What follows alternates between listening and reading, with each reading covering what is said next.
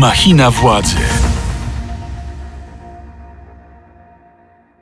Machina Władzy to podcast Radio Z, w którym analizujemy najważniejsze wydarzenia w Polsce i na świecie. Ja nazywam się Mikołaj Pietraszewski, a moim i Państwa dzisiejszym gościem jest profesor Wawrzyniec-Konarski, politolog, wykładowca akademicki, rektor Akademii Finansów i Biznesu Wistula. Dzień dobry panie profesorze. Dzień dobry panu, dzień dobry wszystkim państwu, którzy nas chcą oglądać. Chciałbym zacząć od tematu kampanii wyborczej, która jeszcze formalnie nie wystartowała, natomiast faktycznie ona już trwa, no bo jednak a, politycy spotykają się na różnego rodzaju wiecach, spotkaniach z wyborcami. Ma pan takie wrażenie, że chcą nam coś powiedzieć już, że już wykrystalizował się trochę temat albo tematy dominujące w tej kampanii? Yy, może zacznijmy od tego, że powstał taki ciekawy neologizm, którego nie ukrywam, też jestem zwolennikiem, że mamy do czynienia z prekampanią. Tak, tak.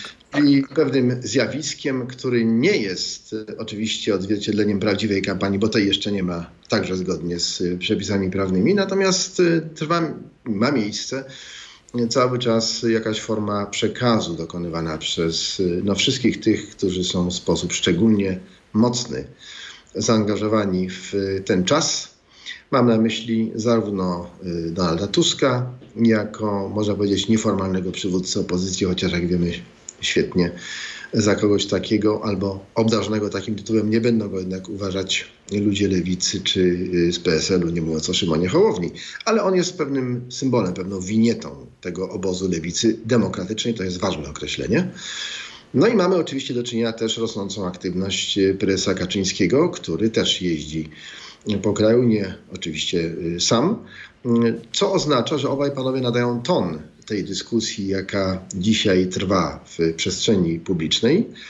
E, robią to również, chociaż na o wiele mniejszą skalę, inne osoby. Natomiast główny planista kampanii po stronie PiSu, mm, sprowadzony specjalnie w tym celu do Polski, czyli Jachim Brudziński, można powiedzieć, że w jakimś sensie już stara się oddziaływać, chociaż nie jest on przecież obecny w mediach i raczej nie możemy znać, bo nie znamy dzisiaj jego wypowiedzi, ale możemy powiedzieć, że jego ślad już się daje zauważyć w tej kampanii, bo jak wiemy, pewne elementy przekazu, jakie mamy szansę odczytywać z tego, co mówią nam politycy, szczególnie PiSu, oprócz prezesa Kaczyńskiego, to jest oczywiście premier Morawiecki, są w dużym stopniu naznaczone pewnego rodzaju formą, nie chcę mówić do końca napastliwości, ale z pewnością jest to forma, która ma pokazać, że ta kampania będzie się rozwijać raczej na kanwie słów o wiele bardziej ostrych aniżeli łagodnych. No i zobaczymy, co się stanie, kiedy się pojawi ta prawdziwa kampania. Jestem przekonany, że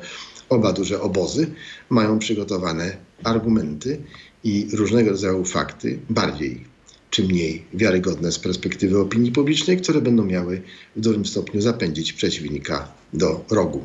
Taki będzie na pewno. Y, taka jest zapewne intencja. Zwrócił Pan uwagę na brutalizację języka, na użycie jednak y, różnego rodzaju określeń, obelg, inwektyw wobec przeciwników. No, prezes Kaczyński na przykład nazwał Donalda Tuska ryżym, nawiązując do jego dawnego e, koloru włosów. Spodziewa się pan, że faktycznie to idzie w tę stronę i że to jest już na przykład efekt Joachima Brudzińskiego, czyli właśnie taka kampania oparta na emocjonalności, ale właśnie na takim e, brutalnym języku, często agresywnym, obraźliwym i że to może jeszcze bardziej eskalować, jak już ta właściwa kampania się rozpocznie. Chcę wyraźnie podkreślić, że politycy nie zdają sobie sprawy z tego, w jak dużym stopniu teatr uprawiany przez nich, nie tylko wcześniej głównie na sali sejmowej czy y, sali Senatu, a teraz już w coraz większym stopniu w przestrzeni publicznej.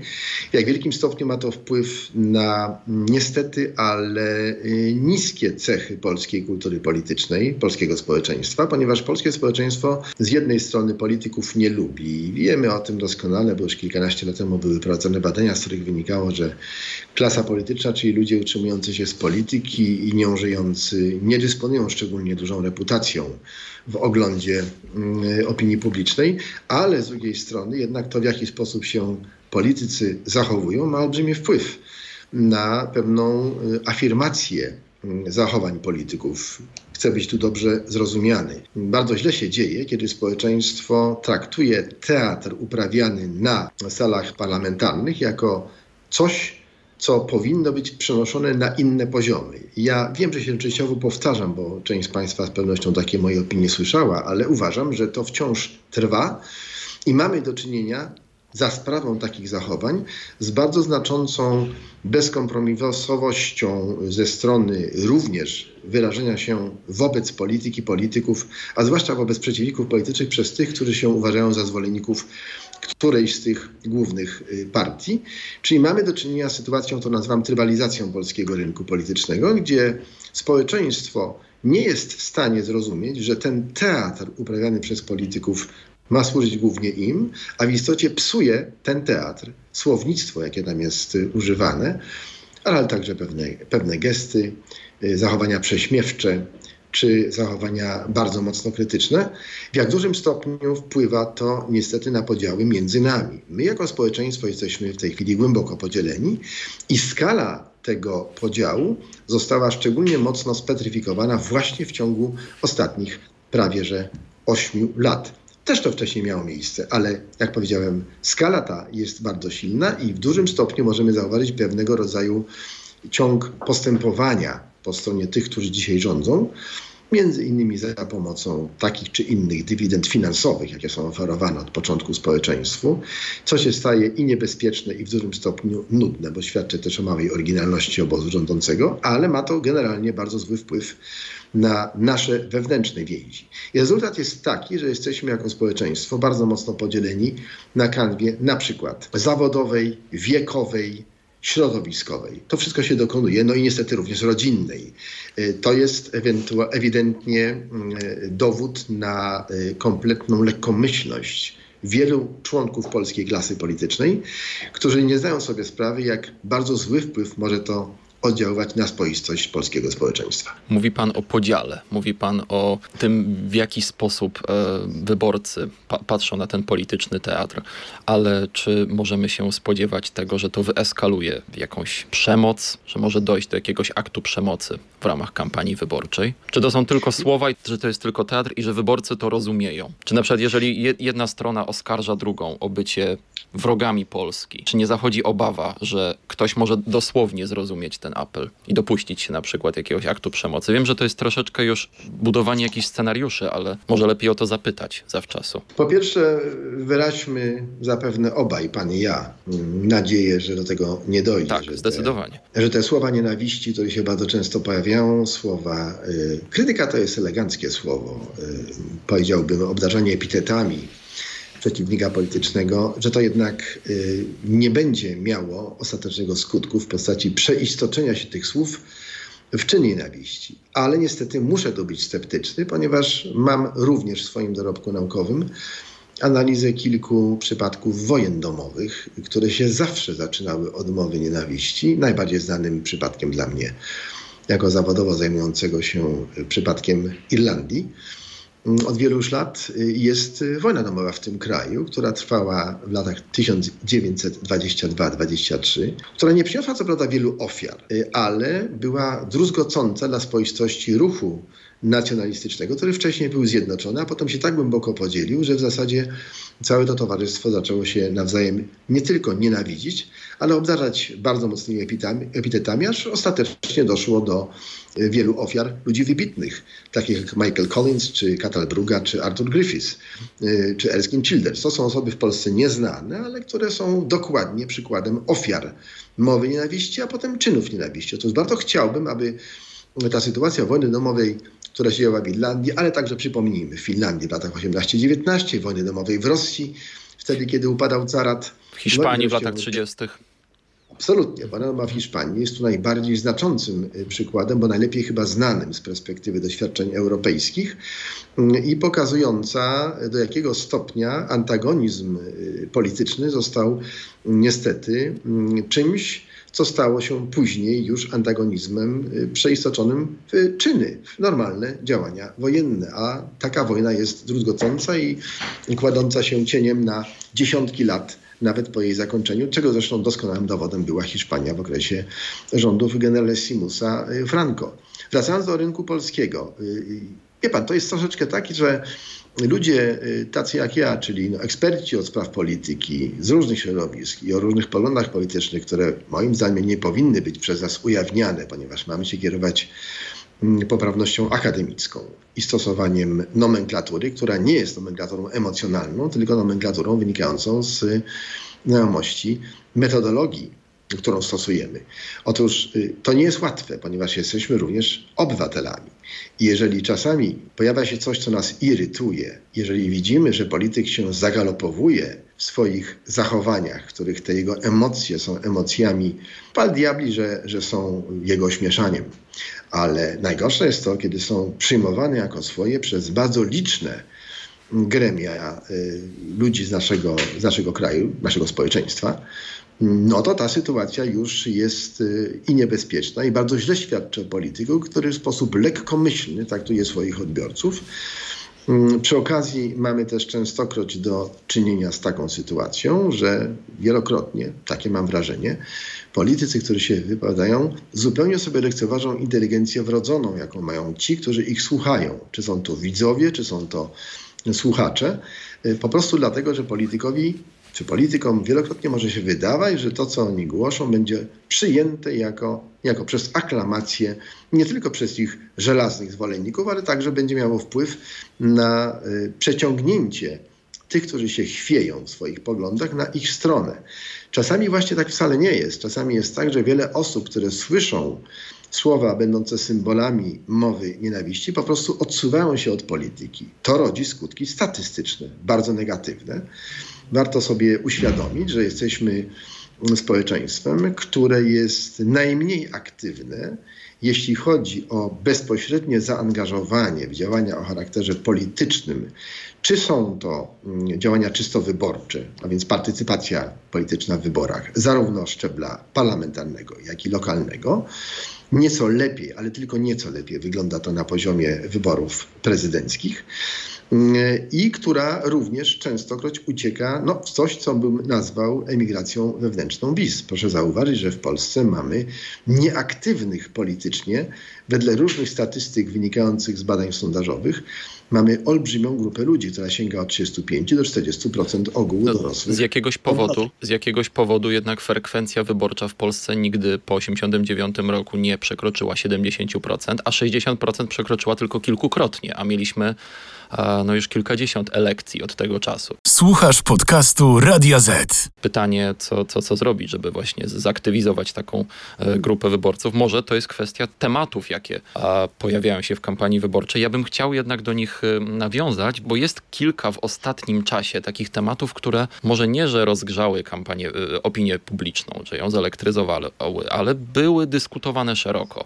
To była sprawa pani Joanny z Krakowa, to była sprawa składowisko z odpadów, to byli Wagnerowcy, są Wagnerowcy na Białorusi. To też wracający temat Komisji do spraw badania tak zwanych wpływów rosyjskich. Pana zdaniem któryś z tych tematów może być, może nie game changerem, ale jakąś taką dominantą, jeżeli chodzi o kampanię wyborczą, może zdecydować, czy raczej na taki temat dopiero czekamy? Myślę, że y, odpowiedzią właściwą na pańskie pytanie jest odpowiedź zakońcowa, to znaczy odcinek zakońcowej pańskiej myśli. Tak, ja myślę, że taki temat dopiero nastąpi. No skoro mamy już y, różne zapowiedzi, ze strony polityków jednej i drugiej strony, ale jednak chyba sądzę, że więcej intensyfikacji w tej sprawie przejawia strona rządząca, która zapowiada ciągle ujawnianie jakichś kolejnych druzgocących rzekomo dla opozycji faktów, y, to znaczy, że jesteśmy raczej w przededniu y, takich y, wytoczonych ciężkich dział, tak może to nazwijmy, co oznacza, że ta eskalacja i ta niechęć do w jakimś stopniu opanowania własnego języka, i do, mm, niech, do zademonstrowania niechęci ku temu swoistemu galopowi, tak to nazwę y, trochę nienaukowo, jeśli chodzi o stosowaną argumentację, że to wszystko jest jeszcze przed nami. Co nie zmienia faktu, że y, te wszystkie wydarzenia, które Pan y, był uprzejmy przypomnieć, już się w jakimś stopniu u nas zadomowiły. Na ten temat mamy kompletnie rozbieżną interpretację dokonywaną po stronie i opozycji y, demokratycznej, celowo to y, podkreślam, bo Konfederacji nie uważam za opozycję demokratyczną, a raczej za opozycję klasycznej ujęciu y, populistyczną. A populizm, przypomnę jeszcze raz, nie jest ideologią zwartą, koherentną. Populizm jest raczej amalgamacją ideologiczną i opartą przede wszystkim na postrzeganiu perspektywy politycznej w krótkim zasięgu, aniżeli w długim. Proszę zauważyć, że każdy populizm, który znamy jako ten, który się pojawiał jako potencjalna siła rządząca, nie był w zasadzie nigdy w stanie utrzymać na dłuższą metę, bo z samego założenia populizm jest zjawiskiem o charakterze krótkotrwałym, który wymaga, no krótko mówiąc, większej pracy od tych, którzy są populistami. Nie można zawsze stosować reguły w której się przeciwstawia złe funkcjonowanie państwa prostym, rzekomo do przyjęcia rozwiązaniom, które mogą to państwo zmienić. To jest absolutna fikcja. Chociaż... Także te tematy, które pan, już tylko skończę, te mhm. wszystkie tematy, które pan poruszył, one oczywiście już się w polskiej sferze, czy w polskiej opinii publicznej y, pojawiły, ale jak sądzę, będą nas y, mogły niedługo zaskoczyć nowe tematy, które się zapewne lada moment staną faktem w właśnie tej przestrzeni publicznej. No jeszcze chciałbym do tych, które istnieją nawiązać, bo e, chociażby sprawa przerzucenia stu członków grupy Wagnera e, w okolice Grodna, czyli bardzo blisko polskiej granicy, mam wrażenie, że wywołała pewnego rodzaju ekscytację polityczną, tak bym to ujął e, eufemistycznie, wśród e, przedstawicieli jednej i drugiej strony, bo można uznać, że zarówno rządzący, jak i opozycja próbują jakiś rodzaj kapitału politycznego na tym zbić. Premier Morawiecki mówi o tym, że być może Wagnerowcy zostaną wykorzystani do przeprowadzenia prowokacji w okolicach granicy z Polską i Litwą. Mówił o przebieraniu się za pograniczników i przepuszczaniu a, osób, które będą próbowały nielegalnie a, przekroczyć tę granicę. Donald Tusk mówi o tym, że PiS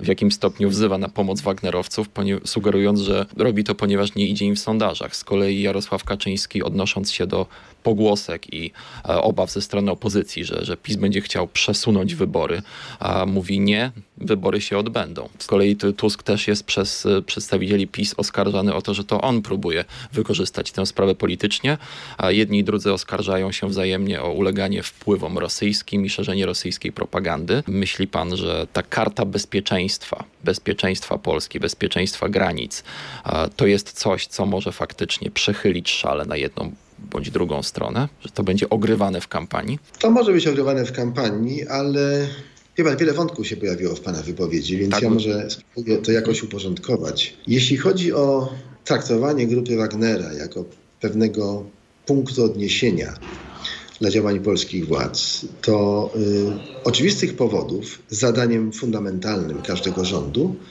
jest zapewnienie bezpieczeństwa państwu i społeczeństwu. W związku z tym mówienie o tym, że mamy blisko naszych granic grupę kilku tysięcy facetów, którzy, no oczywiście, jak wiadomo, mówi się o nich eufemistycznie, że nie są to grzeczni chłopcy. Oczywiście, że nie są, bo generalnie pojęcie najemnika są to najemnicy. Wskazuje na to, że osoby, które się tego typu zajęciem parają, to są ludzie, którzy działają bardzo często na pograniczu prawa albo wręcz w sposób bezprawny, a do tego są bardzo brutalni. To nam pokazują przypadki najemników, którzy byli wykorzystywani na przykład w obalaniu różnego rodzaju form rządów, na przykład w Czarnej Afryce czy w Ameryce Łacińskiej. Sytuacja, która się pojawia y, blisko nas, jest zatem sytuacją z pewnością niepokojącą, ale od tego są stosowne organy państwa, a przede wszystkim armia, by do takiej sytuacji nie dopuścić. A do tego jeszcze oczywiście wywiad i kontrwywiad. No albo jesteśmy państwem poważnym, które zdając sobie sprawę z takich zagrożeń, jest przygotowane na takie czy inne prowokacje. A jeżeli stosujemy y, nazewnictwo, jeśli y, trwa pewnego rodzaju debata publiczna, którą inicjuje premier polskiego rządu, to kompromituje to polskiego premiera. Polski premier powinien powiedzieć krótko i treściwie: Jesteśmy przygotowani na takie działania, zdajemy sobie z tego sprawę, że mogą one nastąpić i jesteśmy państwem, które się tego typu działań y, nie boi. Jeżeli natomiast ma tutaj miejsce snucie pewnych spekulacji, podgrzewanie atmosfery, co robi Morawiecki nie tylko on, to źle to świadczy o e, polskim rządzie i jednocześnie będzie to oczywiście sprzyjało spekulacjom wokół tego, czy przypadkiem stosowanie, czy odniesienie się do odnoszenie się, bo tu chodzi o pewien proces ciągły, do funkcjonowania poza polską granicą grupy niebezpiecznych przestępców w mundurach, chociaż nie są to mundury armii rosyjskiej, nie jest przypadkiem y, pewną kanwą, tworzeniem pewnej kanwy ku temu, żeby właśnie w jakimś momencie ogłosić informację, że jest tak niebezpiecznie, że wybory się w tym momencie odbyć nie mogą. Albo jest tak niebezpiecznie, że na pewnym obszarze kraju będzie wprowadzony stan wyjątkowy. No właśnie, po... to są, już tylko skończę. To są spekulacje, które nie służą moim zdaniem dobremu wizerunkowi tego rządu, ale również i do tego się powinna odnieść y, opozycja, bo to ciągłe mówienie, robią to jedni i drudzy zresztą, że ktoś działa tak, że służy to interesom rosyjskim, to jest też już pewnego rodzaju straszak, który mnie osobiście irytuje. Jest tam za mało konkretów. Jeśli przyjąć natomiast swoisty punkt odniesienia, jakim jest nasza obecność w Unii Europejskiej. I co ważne, to nie ma być obecność jakaś, to ma być obecność aktywna, bo jesteśmy dużym państwem, mamy swoje aspiracje i wchodziliśmy do Unii Europejskiej jako bardzo mocno uznany partner. Więc trzeba robić wszystko, żeby z jednej strony utrzymywać te wszystkie atrybuty państwa narodowego, które są tak ważne, jak widać, dla dużej części polskiego elektoratu, ale jednocześnie trzeba wyraźnie wskazywać na to, jak bardzo potrzebne jest y, bycie członkiem wspólnoty, która ma formę politycznego klubu, a jak wiadomo, każdy klub ma swoje reguły. Jeśli członek klubu chce te reguły łamać, to się kompromituje na własne życzenie. I tu jest pies pogrzebany. To wielokrotnie widać było w wypowiedziach mm, polityków przede wszystkim tego rządu, że oni nie są w stanie pogodzić tych dwóch absolutnie istotnych atrybutów polskiego państwa, czyli państwa, które ma swoiste cechy państwa narodowego, tak, takiego państwa, które znane jest z definicji tego państwa, a jednocześnie państwa, które jest członkiem pewnej istotnej wspólnoty politycznej, gospodarczej, ale i w jakimś sensie kulturowej. Wspomniał Pan o wyborach, wspomniał Pan o możliwym przesunięciu, bo właśnie chciałem o to zapytać, że takie obawy wśród opozycji e, się pojawiają, takie spekulacje w mediach. Mówiłem też o tym, że Jarosław Kaczyński zdementował te e, doniesienia podczas e, swojego wystąpienia w Połajewie niedzielnego, że wybory odbędą się w terminie, ale pana zdaniem to jest w ogóle hipoteza, którą należałoby poważnie rozważać, że PiS może wykorzystać na przykład eskalację sytuacji na wschodzie, jakkolwiek y, umocowaną, jakkolwiek zdefiniowaną, bo tam rzeczywiście może, może to być pole do szerokiej interpretacji, jako uzasadnienie do przesunięcia wyborów w sytuacji, gdyby sondaże które oczywiście są różne w zależności od pracowni, w zależności od tego, kto je publikuje, ale żaden nie daje PiSowi samodzielnej większości, czyli tego, co, co, co Zjednoczona Prawica, by, by, czego by, by oczekiwała, czego oczekiwał Jarosław Kaczyński. Czy to jest w ogóle hipoteza, którą można rozważać, czy to są raczej już takie próby też ze strony opozycji podgrzewania atmosfery? No jest to oczywiście hipoteza, ale skoro taką hipotezę y, się y, mamy szansę, mamy szansę ją, ją usłyszeć i ją zobaczyć w przestrzeni publicznej, to znaczy, że jest to hipoteza oparta na jakichś przesłankach. One oczywiście mogą być y, bardziej i mniej stabilne, ale skoro premier polskiego rządu y, nie, nie jeden raz wskazuje na to, że istnieje pewne zagrożenie, to na tej kanwie możemy sobie takie czy inne rzeczy dopowiadać.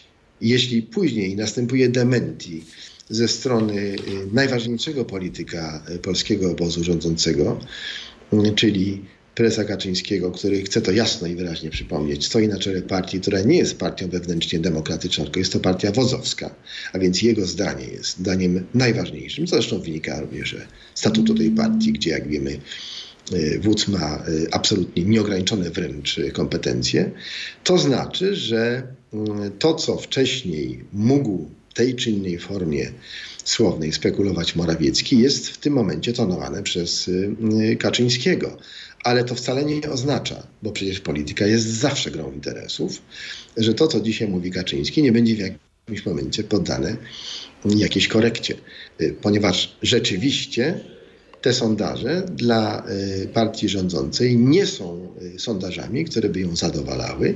I to prawda, tu akurat wierzę Kaczyńskiemu, że nie widzi on potrzeby i sensu wspólnej koalicji z Konfederacją, ale mam wrażenie, o czym się mniej mówi, że również sama Konfederacja nie będzie zainteresowana wchodzeniem do rządu z kimkolwiek, a więc także i z PiSem, nie mówiąc oczywiście o innych partiach, bo to już jest kompletnie y, marsjańskie myślenie.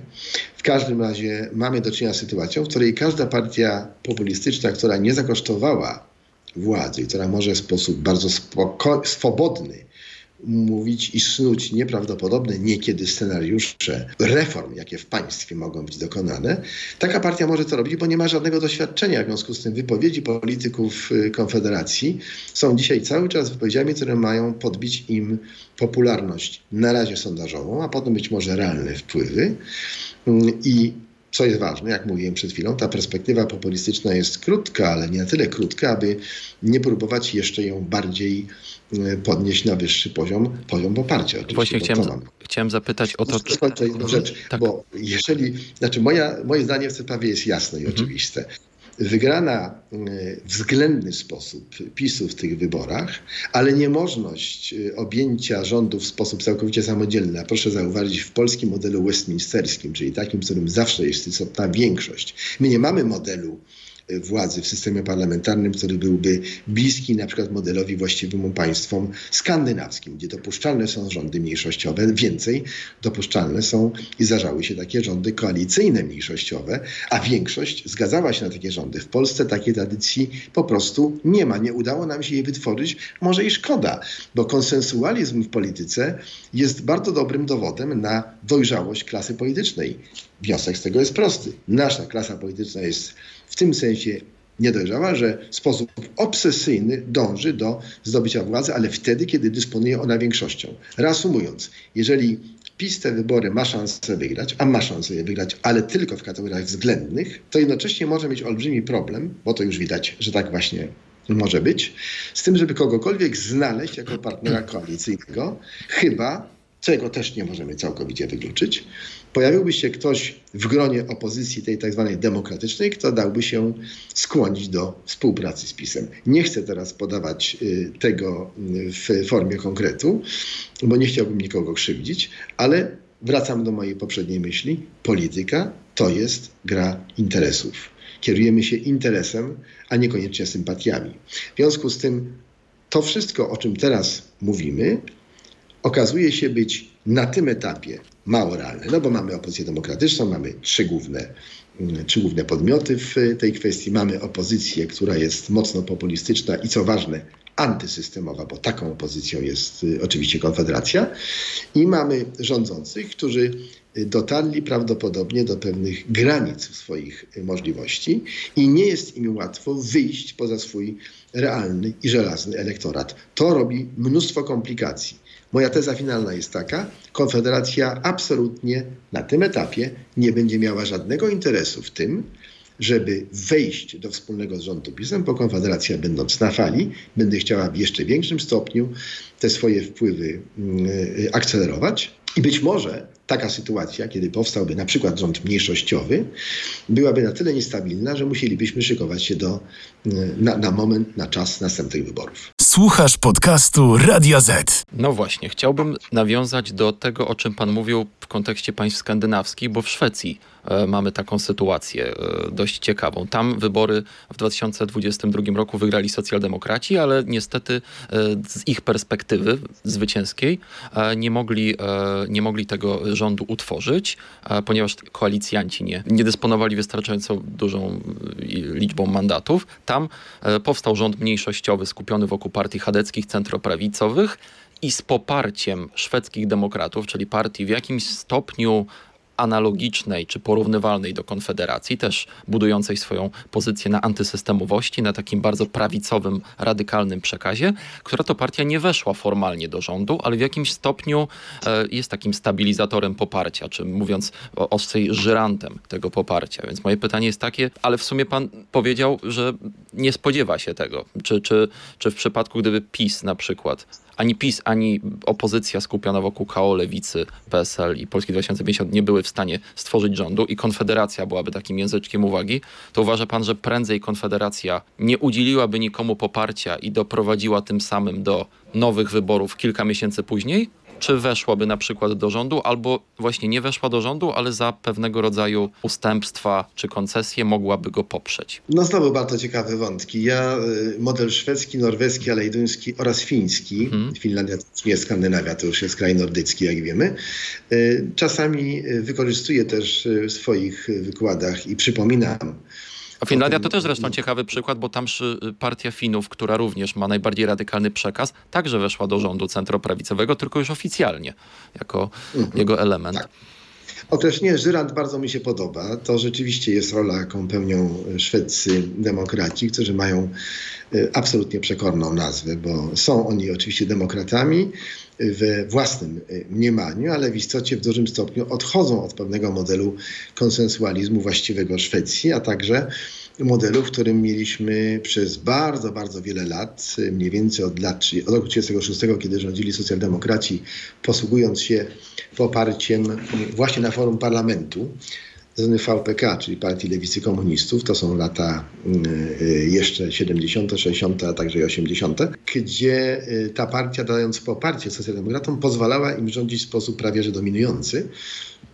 Pierwszy taki wyłom miał miejsce, jak wiadomo, w roku 76, kiedy to blok partii mieszczańskich odebrał po raz pierwszy po 40 latach władzę socjaldemokratom, a potem nawet mieliśmy sytuację bardzo ciekawego paradoksu krótkotrwałego, kiedy malutka 30-paroosobowa w parlamencie w Riksdagu partia liberalna y, ówczesnego przywódcy Oli Ulstena, później krótkotrwałego premiera, mm, sprawowała rządy, y, mając no, gigantyczną naprzeciw siebie grupę mm, partii i deputowanych, którzy tolerowali ten mniejszościowy rząd. Taki model w Polsce jest absolutnie niemożliwy. To wynika z polskiej tradycji, z polskiej kultury politycznej, z tego, że trzeba zawłaszczyć sferę władzy, ale również wynika to w dużym stopniu, i tutaj dochodzimy do sprawy indywidualizacji pewnych zachowań politycznych, to wynika również na przykład z mentalności politycznej, jaką przejawia Jarosław Kaczyński, który jest, znowu wracamy do poprzedniej mojej tezy, który jest nie przywódcą, ale wodzem swojej partii. Jak doskonale wiemy,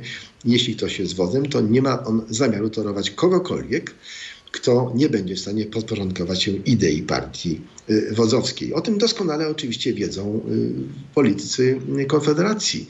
Mm, tym bardziej, że mają przecież y, świeżo w pamięci postępowanie PiSu wobec swoich dwóch partnerów koalicyjnych w latach 2005 2007, czyli samoobrony, która po prostu zniknęła z polskiej sceny politycznej, nie tylko za sprawą późniejszej y, bardzo tajemniczej śmierci Andrzeja Lepera, ale również i Ligi Polskich Rodzin, która też już nie istnieje. I o tym może coś powiedzieć Krzysztof Bosak, czyli poseł LPR w latach 2005-2007. Więc myślę, że Krzysztof Bosak, który wtedy był człowiekiem bardzo młodym, dziś już jest mniej młodym, ale ma oczywiście doświadczenie, którego nabył i które z pewnością służy mu jako pewnego rodzaju wiązka światła, pewnej informacji, która pokazuje, że lepiej jednak na dłuższą metę Jarosławem Kaczyńskim w taki układ nie wchodzi, bo to się może skończyć próbami konsumpcji takiej, takiej przystawki. Tylko, że jeśli przyjąć by nazwę przystawki, która rzeczywiście wtedy była stosowana wobec i samoobrony i LPR-u, to Konfederacja, będąc na fali wznoszącej, taką przystawką do łatwej konsumpcji z pewnością by nie była.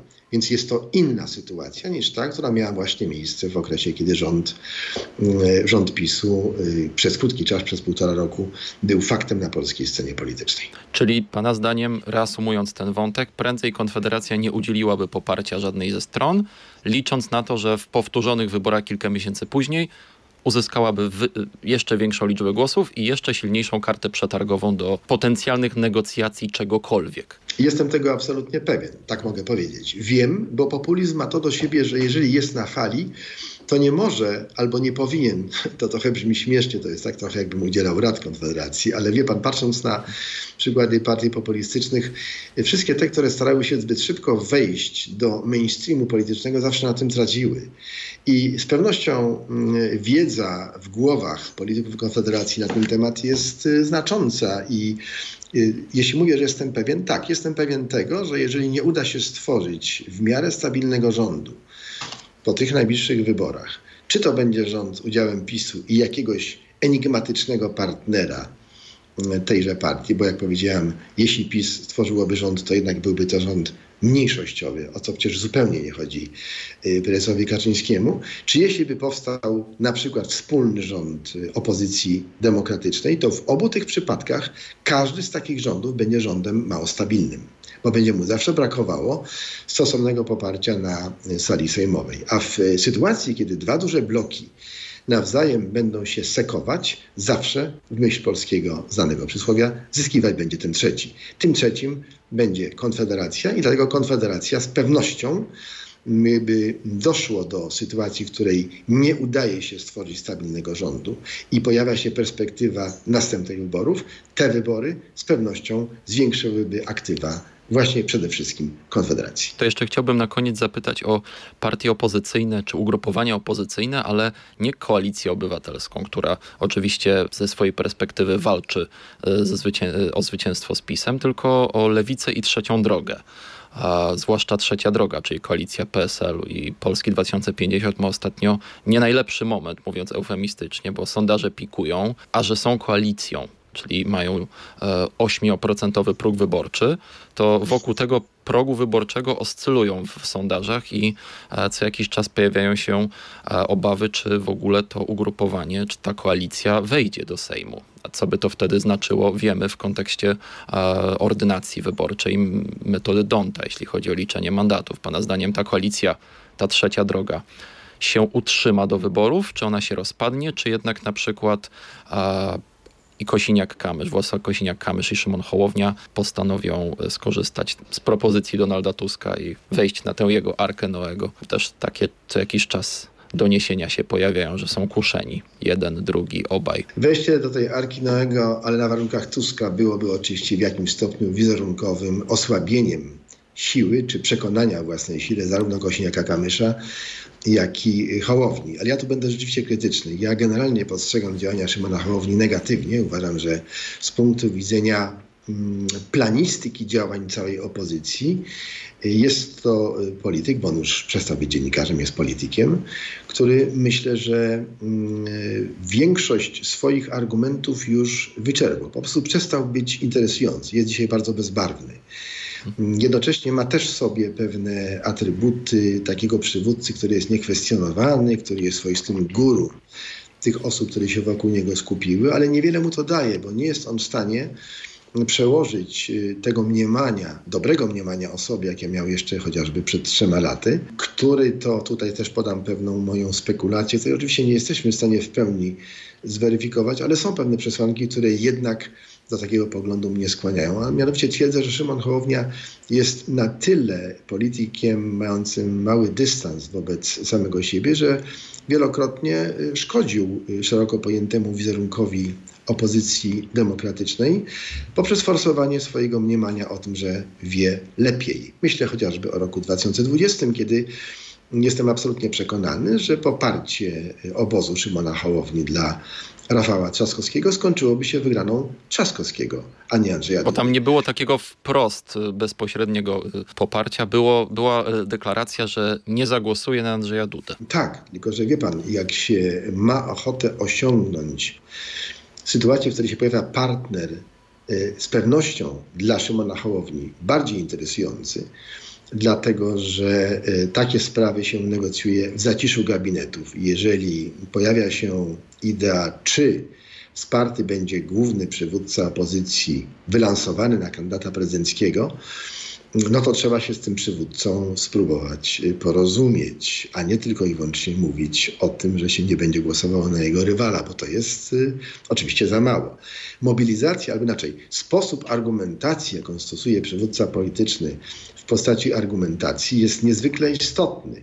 Jeśli jest to argumentacja w jakimś sensie eskapistyczna, a taką zastosował mm, Szymon Hołownia, to jest to stanowczo za mało, y, aby stworzyć Y, pewien pozytywny wizerunek przy polityka, którego wsparcie, który czeka na, na, na, wsparcie właśnie ze strony kogoś, kto już tym rywalem jego nie będzie. To jest błąd, moim zdaniem, Szymona Hołowni. bo jak powiedziałem... Ale błąd, który się za nim ciągnie? Tak, który się za nim ciągnie i który niestety narusza jego wiarygodność. Ja postawię dość brutalną tezę. Moim zdaniem, jeżeli Szymon Hołownia nie znajdzie innej formuły i to w najbliższym czasie na swoje funkcjonowanie, y, po prostu zniknie z polskiej sceny politycznej. W dużym stopniu y, pozostając w pamięci szczególnie polityków Platformy jako szkodnik polskiej sceny politycznej, który nie był w stanie porozumieć się i z Platformą, i jak mówiłem wcześniej, z tym wspominanym y, Trzaskowskim. Natomiast Kośniak-Kamysz ma rzeczywiście olbrzymi dylemat. PSL jest partią, która wydaje się, że zawsze w ostatnim momencie jest w stanie wejść do parlamentu. To jednak nie musi być reguła, która zawsze będzie powtarzalna. Także dlatego, i to powiem z całą mocą, że PSL nie zrobiło praktycznie nic, aby podjąć próbę odzyskania przynajmniej częściowych wpływów w swoim mateczniku, czyli na obszarze Podkarpacia jak i również opieranie się cały czas na pewnych spekulacjach, takie trochę obrotowe, typowe dla PSL-u działanie, w którym y, właściwie y, z jednej strony co prawda werbalnie się krytykuje rządzących, ale to wcale nie znaczy, że ci rządzący są dla PSL-u całkowitą anatemą, y, że to jest dostrzegane także przez elektorat PSL-u, ale i elektorat Szymona Hołowni. Krótko mówiąc, jeśli spojrzeć na ten pomysł trzecią drogą, który wyglądał propagandowo jako pomysł interesujący, skoro ma dzisiaj miejsce znacząca zadyszka i rzeczywiście ta zadyszka się może przeistoczyć w dalszy spadek wpływu, to może nastąpić moment, w którym chcąc zachować jakiekolwiek resztki swoich aktywów, że PSL będzie rzeczywiście w sytuacji pójścia do swoistej kanosy wobec Tuska. Może to była kwestia uwiarygodnienia się wśród wyborców. Zarówno Szymon Hołownia trzy lata temu i później Kosiniak-Kamysz również teraz. Uwiarygodnienia się jako jednak mimo wszystko byt odrębny. Istniałaby obawa wtedy, że zostaną oskarżeni o bycie przystawkami Tuska. Tego by nie chcieli. Nie, nie, nie. Znaczy, oczywiście, że tak można mówić, ale wie pan, to zależy od okoliczności. Okoliczności przed trzema laty były zupełnie inne. Y, zawieranie pewnych paktów o nieagresji i o współpracy zawsze ma jakąś cenę, więc jeżeli politycy w danym momencie działają, chcą mieć y, również test dla swoich działań, i wiadomo, Hołownia nie miał później szansy na to, żeby być wybrany jako prezydent, no to w tym momencie pojawia się etap mm, opierania się i spekulowania na temat interesów. Co jest naszym interesem? I takie interesy oczywiście załatwia się w sposób niejawny, bo polityka nie może zawsze być robiona w Jupiterach i, i, w światłach, tylko bardzo często jest ona robiona, jak powiedziałem to już wcześniej, w zaciszu gabinetów. Krótko mówiąc i w sposób tra- przaśny, że tak powiem, i może mniej akademicki. Jeżeli mam udzielić Ci wsparcia, to chcę wiedzieć, co za to będę miał. To jest bardzo prosta reguła, którą się stosuje w polityce i na tym polega między innymi, albo głównie, ubijanie interesów. I tym akcentem chciałbym zakończyć naszą dzisiejszą rozmowę. Moim Państwa gościem był profesor Wawrzyniec Konarski, politolog, wykładowca akademicki, rektor Akademii Finansów i Biznesu Wistula. Bardzo dziękuję panie profesorze za tę rozmowę. Dziękuję bardzo panie redaktorze i mam nadzieję, że nasi słuchacze będą mieli dzięki temu, o czym rozmawialiśmy, sporo refleksji dla siebie. Ja również sobie i panu i naszym słuchaczom tego życzę. Tymczasem dziękuję naszym słuchaczom i naszym widzom za trzeci odcinek trzeciego sezonu Machiny Władzy, podcastu Radia Z, w którym analizujemy najważniejsze wydarzenia w Polsce i na świecie. Słuchajcie nas na Spotify, e, serwisach takich jak Apple Podcast i Google Podcast, także na playerze Radia Z oraz oglądajcie na YouTubie, a przede wszystkim subskrybujcie profil Radia Z na tej platformie. Za tydzień w następnym odcinku spotkam się z Wami również ja, Mikołaj Pietraszewski. Raz jeszcze dziękuję. Do zobaczenia, do usłyszenia. Machina władzy. Więcej podcastów na player radioz.pl